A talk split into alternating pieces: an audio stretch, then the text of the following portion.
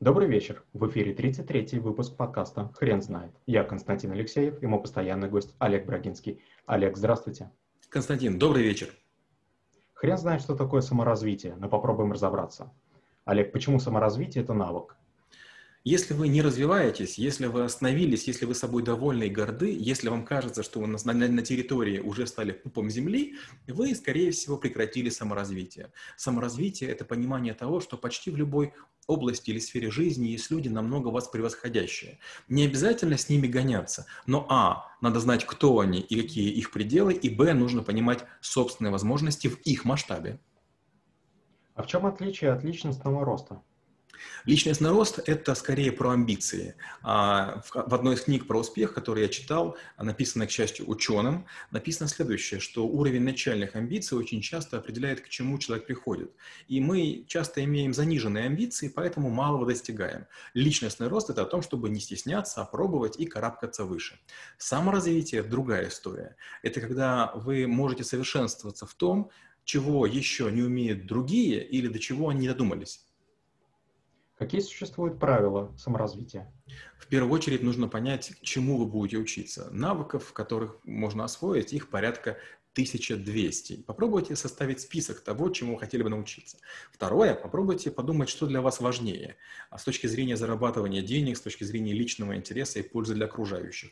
И третье, составьте план, как именно, когда, где, с кем, с помощью чего вы будете эти навыки осваивать. Олег, каких ошибок стоит избегать в области саморазвития? Первое. Никогда не нужно считать, что ваш учитель самый крутой, и тем более, если вы его превзошли, не надо думать, что вы крутые. Помните, мы говорили о том, что всегда на планете есть человек, который намного превосходит и вас, и вашего педагога, даже если вы олимпийский чемпион. Ну и, и другие всякие нобелевские лауреаты тоже. То есть а наличие формальных э, грамот и каких-нибудь знаков отличия не говорит о том, что человек самый крутой. В любую секунду может появиться кто-то, кто побьет вас всех вместе взятых. Это раз.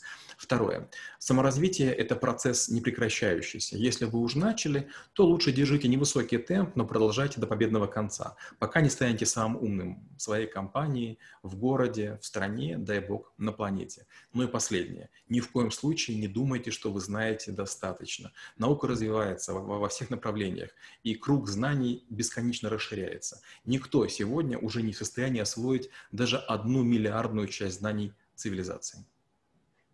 Олег, можно ли подталкивать других людей к саморазвитию? Не уверен. Я постоянно пытаюсь этим заниматься и почти постоянно неуспешно.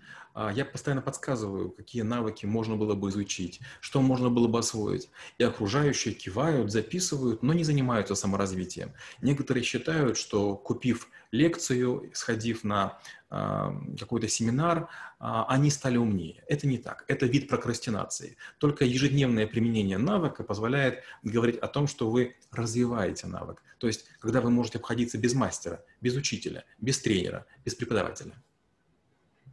Если я, например, смотрю обучающие YouTube-ролики читаю книжки, я занимаюсь саморазвитием?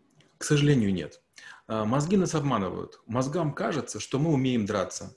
Мозгам кажется, что мы катаемся на лыжах. Мозгам кажется, что мы занимаемся дайвингом. Как бы все понятно, только что вам показали.